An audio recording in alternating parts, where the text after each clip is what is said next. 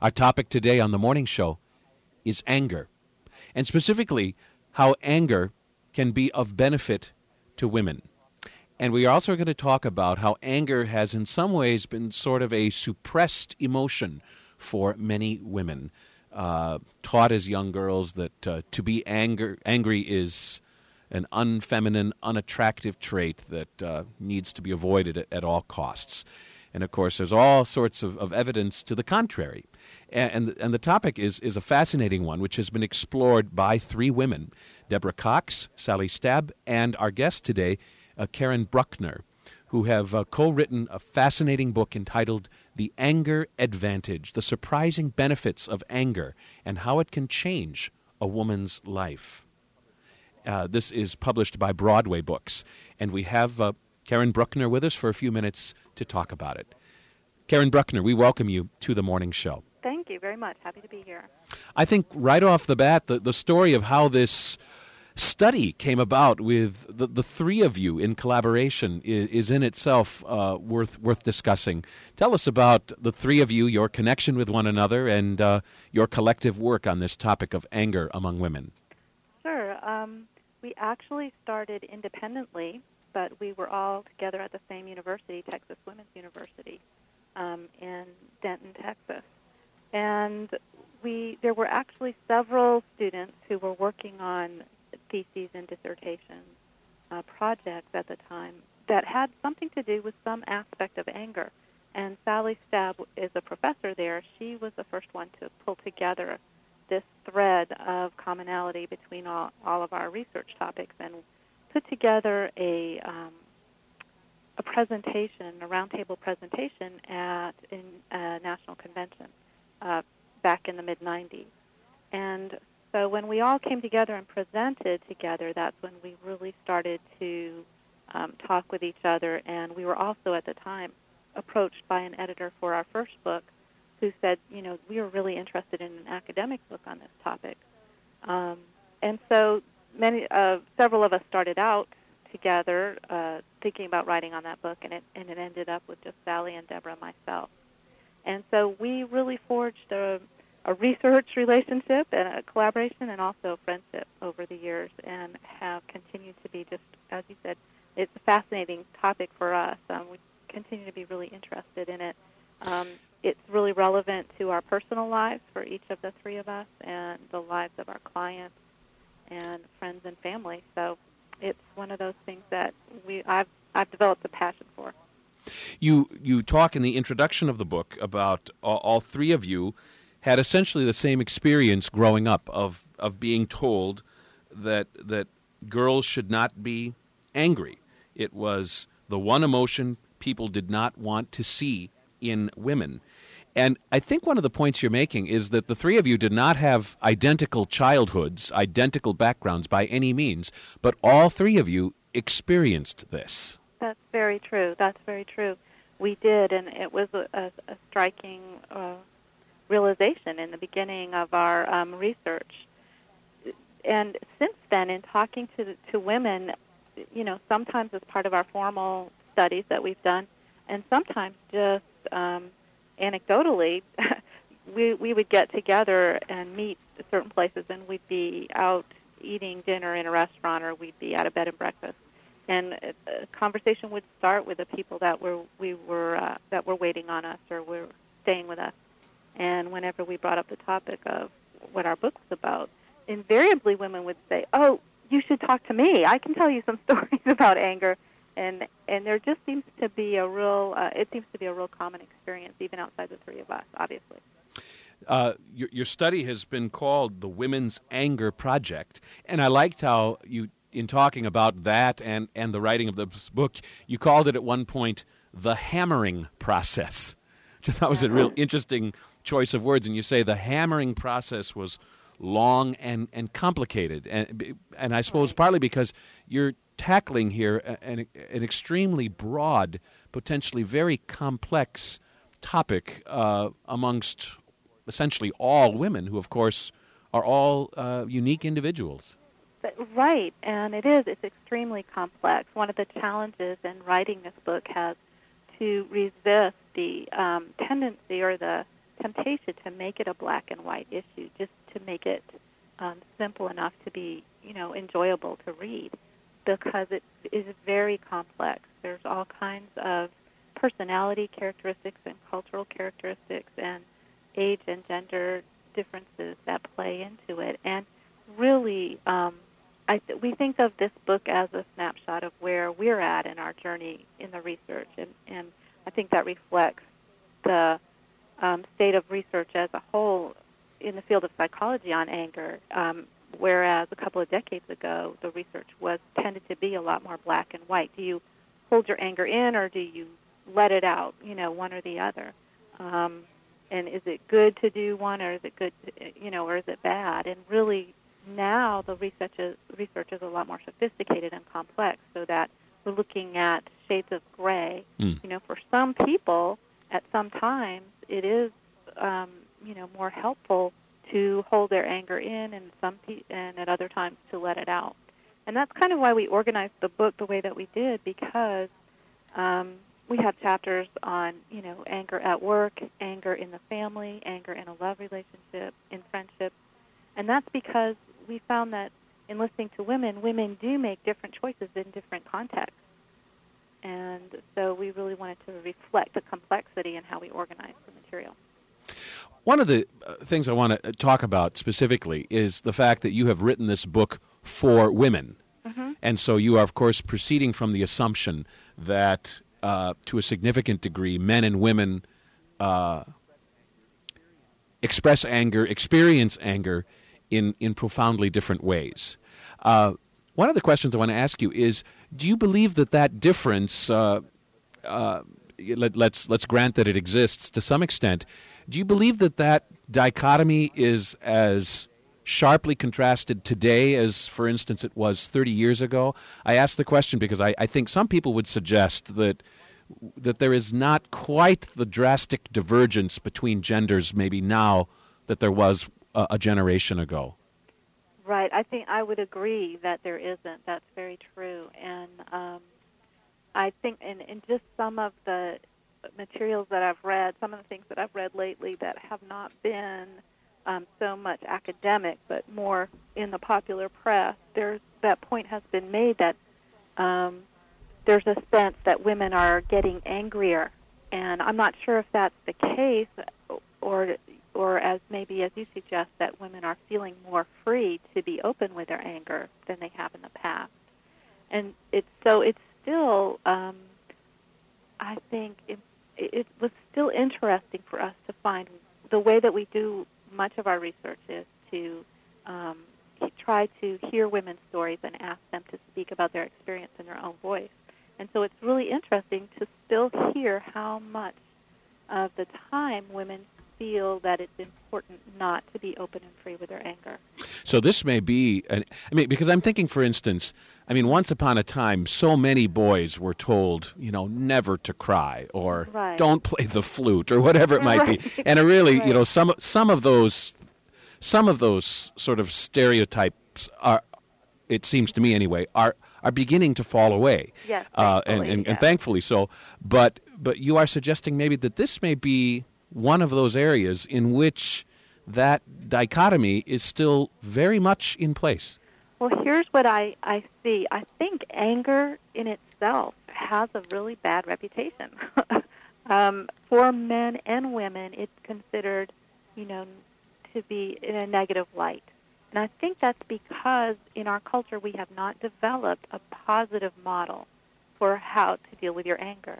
If you think about anger as an emotion, a natural emotion that occurs in the course of everyday living, just like happiness and sadness and all our other feelings, um, and it, it's inevitable, it's going to come up. Um, but yet, it is one of those emotions because it is uncomfortable to feel angry, um, and also because it is so closely associated with aggression. It's just an emotion that has a bad reputation, is what I call it. Um, and even men are, you know, are taught to be careful with their anger. It's just that men, in very significant ways, have more permission to be aggressive than women do, and we see that in the images that you see in the media, um, on TV, and in the movies, and the whole, as you, know, macho image, which, um, of course, has that whole tendency to socialize boys that way has changed over the last couple of decades, but it's still very much there. Um, you, uh, in the course of this book, surveyed um, over 1,000 women.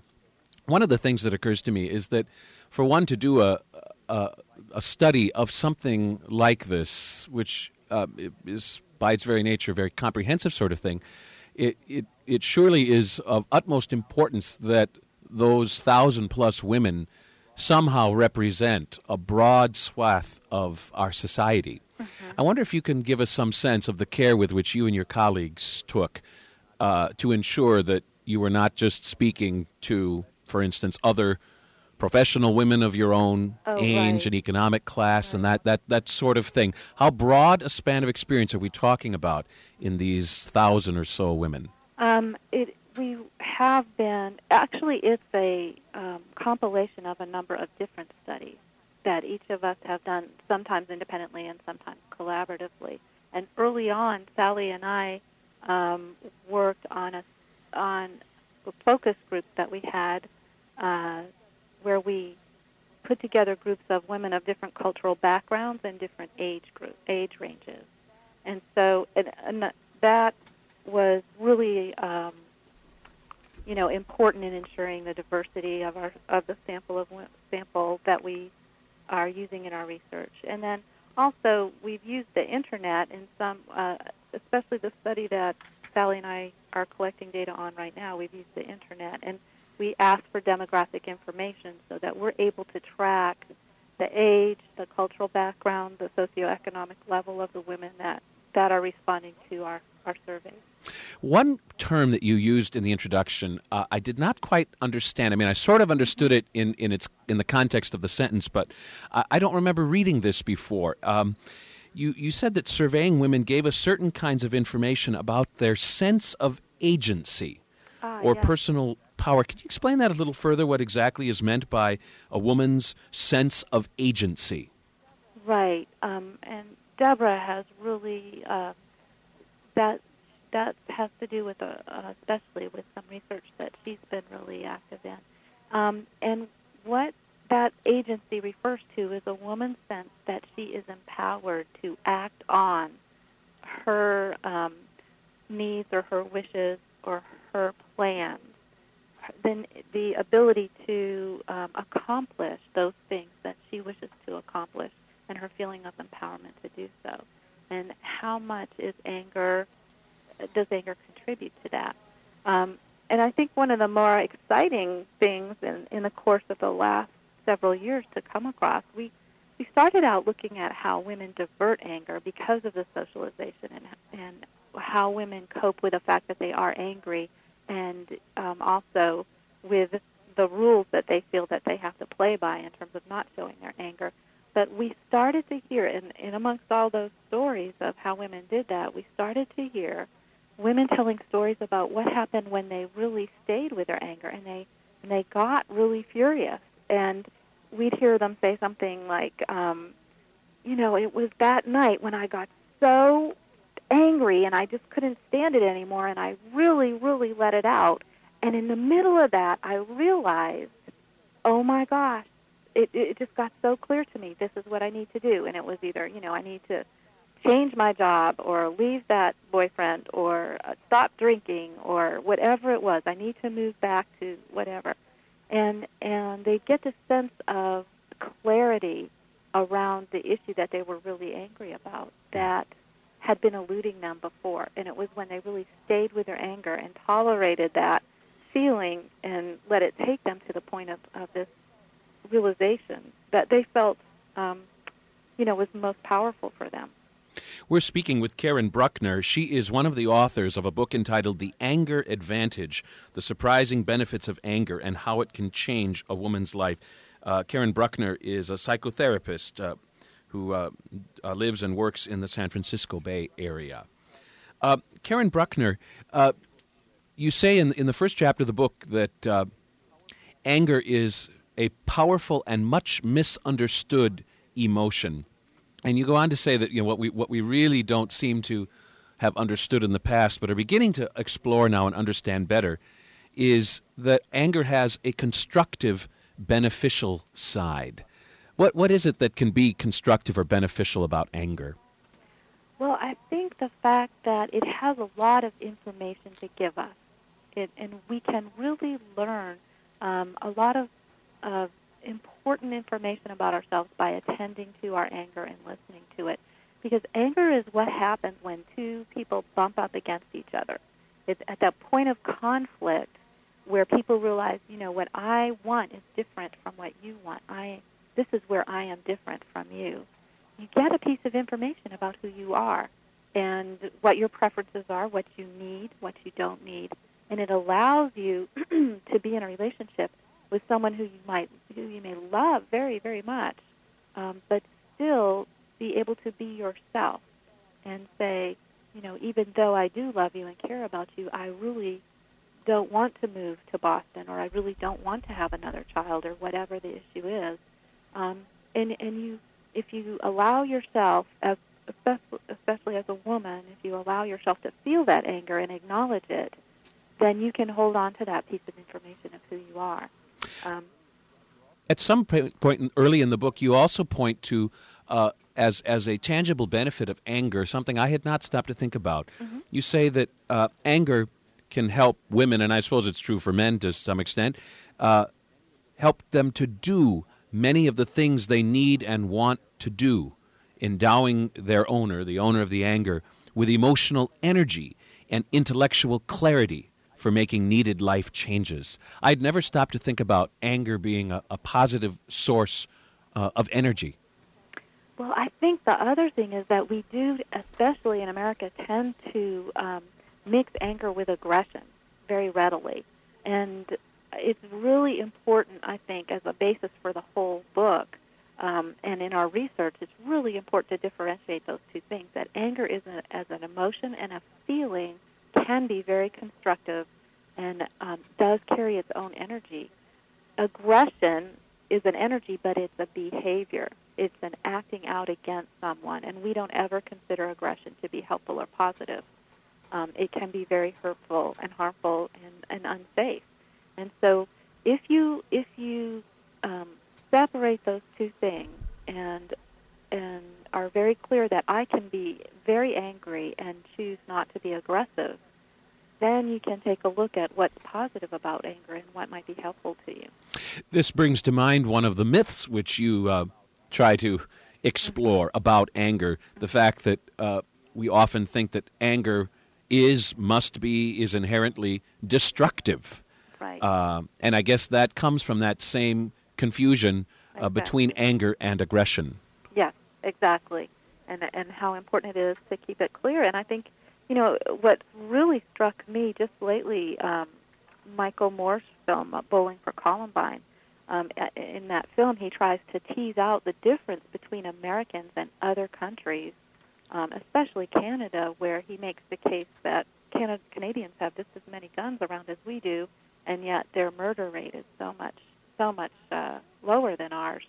And I'm really, really curious about that. That just ha- I've been so thoughtful and wondering if one of the pieces of that puzzle might be that in America we tend to knee jerk have this knee jerk reaction and jump right from anger into aggression, whereas maybe in other cultures, you know, there's more of a separation there. One of the things you say in terms of men and women uh, sort of viewing and experiencing anger differently uh, is traditional anger control programs uh, miss the mark with most women. Right. How is that? Well, I think many, many more women struggle with um, the problems of burying their anger than um, and, and hiding from it or, or avoiding it than do uh, than the number of women who are um, struggling with dumping their anger on other people and needing to control their aggressive tendencies. Although that certainly is a way that some women do deal with their anger.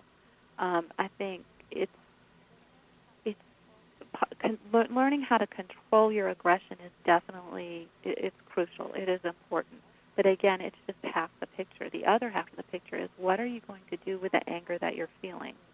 to try and talk yourself out of it or to say that if I just can live the right way and think the right way, I won't feel this anger, I think is, is really misleading for people. And um, I think especially for women, by uh, trying to avoid the anger, um, they're also not having an opportunity to, to deal with the issues that cause the anger and that trigger the anger. Hmm. So I think it would be much more helpful for women to to find a way to explore the emotion, to experience the emotion, to learn that crucial information about what it is that's not right in their lives, and then um, be able to take some action so that the anger doesn't keep arising. I think that's much more helpful than trying to say, I don't need to be angry. Um, anger is, is negative and bad, so I'm going to calm myself down. I especially appreciated uh, the, the moment in the book when you uh, bring up the, I think, undeniable fact that um, that anger and, and the way a given person deals with anger is is not tied entirely to gender. Mm-hmm. Of course, it stems from all kinds of things, and you you suggest that someone needs to examine their own personal anger archives to look at where uh, life has taken them and, and all of the different ways in which uh, maybe anger has been creative in their lives. How exactly is that uh, beneficial or instructive for someone to do? And, and how would you suggest that somebody go about doing that examination of their anger archives, as you call it? Right. I, I think um, uh, it's reflective of the complexity of the of the whole issue, as we were talking about earlier. That it isn't um, a simple matter to take a look at where your anger has come from, and not only what triggers your anger, but what are some of the rules that you learned growing up, and as you became that became part of your identity. Um, what are some of the rules that you learned about how to deal with anger and, and how to how you feel about anger?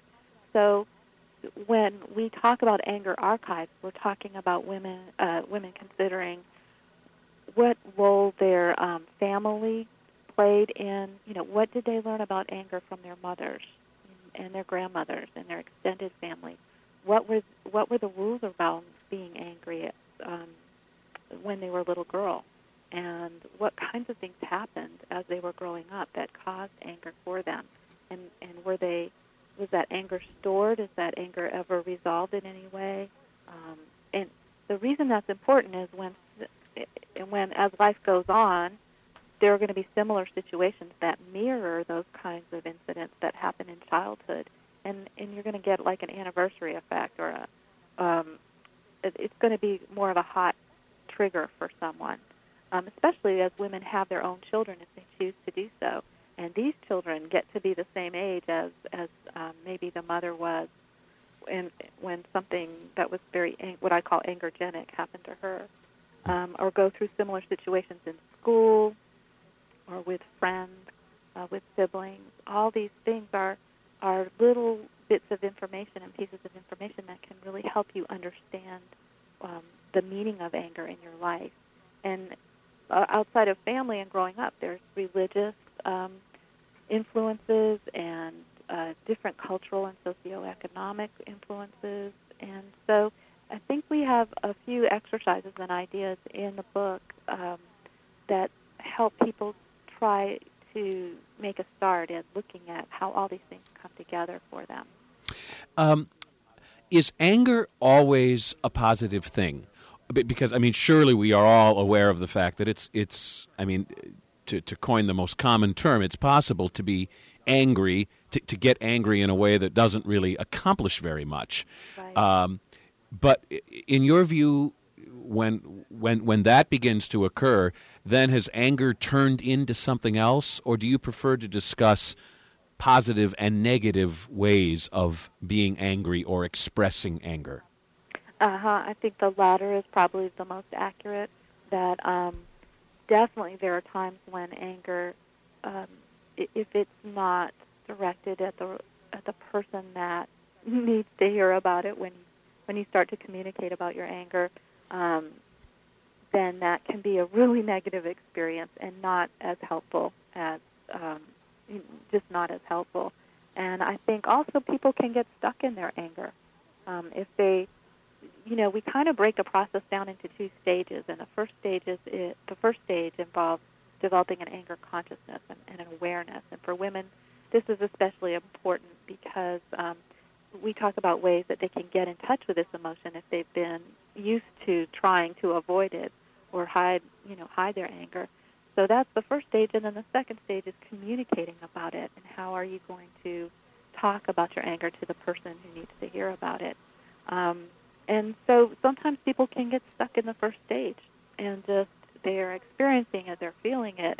it's very real to them, but they're having a hard time taking that next step to communicating and doing something about it. Or sometimes, you know, it can be the reverse where people are doing a lot of talking and venting, um, but perhaps they really aren't in touch with what the real issue is or um, what's happening inside them when they're angry so that their communication isn't as effective. I, I was particularly intrigued by the list of 10 anger traps which you uh, uh, encourage people to uh, to try and and, and avoid. Uh, and, and, I thought some of these were, were so helpful. For instance, the assumption that many people make that anger will go away on its own if you just give it enough time, right. which really sounds good, but of course is not exactly true. Right. I, I, I love those too. Um, those come directly from uh, things that we hear women say in in some of our interviews in our, our focus groups. I wanted to also ask you about the, the, the process then where you encourage a, a woman to to uh, find their anger, find an angry voice, an angry face, an angry posture. Uh, what is helpful about that? Well, I think in a lot of ways our bodies can help us access our emotions. If we're feeling cut off from our feelings, um, you know, our bodies can help us do that. And so we try to suggest a whole variety of different physical things that women can do from what you just described about, you know, looking into a mirror and finding something that works for you in terms of, or that resonates with you, um, something that touches you emotionally and brings up some feelings. Everything from those kinds of exercises to ones that are really physically a lot involve a lot of physical exertion, whether it's a sports thing where you're kicking a soccer ball around or jogging or you know pounding on on your couch cushions or ripping up old newspapers or something. Um, I've, it's really an effective technique to use to try to access your emotions through your physical uh, body, and and so that's really a lot of what those exercises are about. And also it's pretty, um, I think, grounding and in some ways empowering to either look at yourself in the mirror and see your face and see how you you look, or hear yourself, hear your voice, and see how you hear how you sound when you're angry, and realize that nobody is um, being mortally wounded. we I've done exercises with women that involve a lot of physical activity, and to be able to do something um, that as you know maybe beat on a cushion or something as hard as you can, as hard as you can for as long as you can, until you're really drained of, of that emotion, and you you look around and you see that nobody's gotten hurt, you're not hurt, the world is still going on. Um, that can be a big relief and a big revelation and, and, and very empowering. As you uh, mentioned earlier, one of the things that really probably makes your book distinct from many others is that you uh, explore different arenas of of a woman's life in which anger might be experienced and and and played out. Uh, anger within one's uh, spousal relationship, within friendships, within the family, in the workplace. Uh, is it that anger is different in those different arenas, or that the causes are profoundly different. Why, why is it uh, important, do you think, for us to be examining anger in, in this kind of way and to make these kind of distinctions? Well, I, I think again, it's it's relative to the complexity of the situation, which is something that we learn more about in listening to women and how they deal with anger in different ways, um, in different areas of their life. Um, I think that when you are involved in relationships that have a power differential, such as at work uh, when you're dealing with anger towards your boss or when your boss is angry at you, or in the family when you are um, dealing with anger with your children. When that power differential is there, it makes a big difference in how you're going to um, express your anger and in how easy or comfortable it is for you to acknowledge the fact that you are angry at someone. I uh, find it interesting that in many of the specific guidelines that you give uh, f- for women to, to more adequately and healthfully uh, express their anger and work through it, that so often the L word comes up, mm-hmm. listening. Mm-hmm. And, and it's interesting because I think for many of us, as we see ourselves angry in in situations that make us angry, in some ways, the last thing we feel like doing is listening carefully and honestly to the person on the other end of our anger. But you clearly believe that, that this is essential. Right. And um, I think, it, uh, yes, we do. We believe that it's really important. There's a couple of issues around that.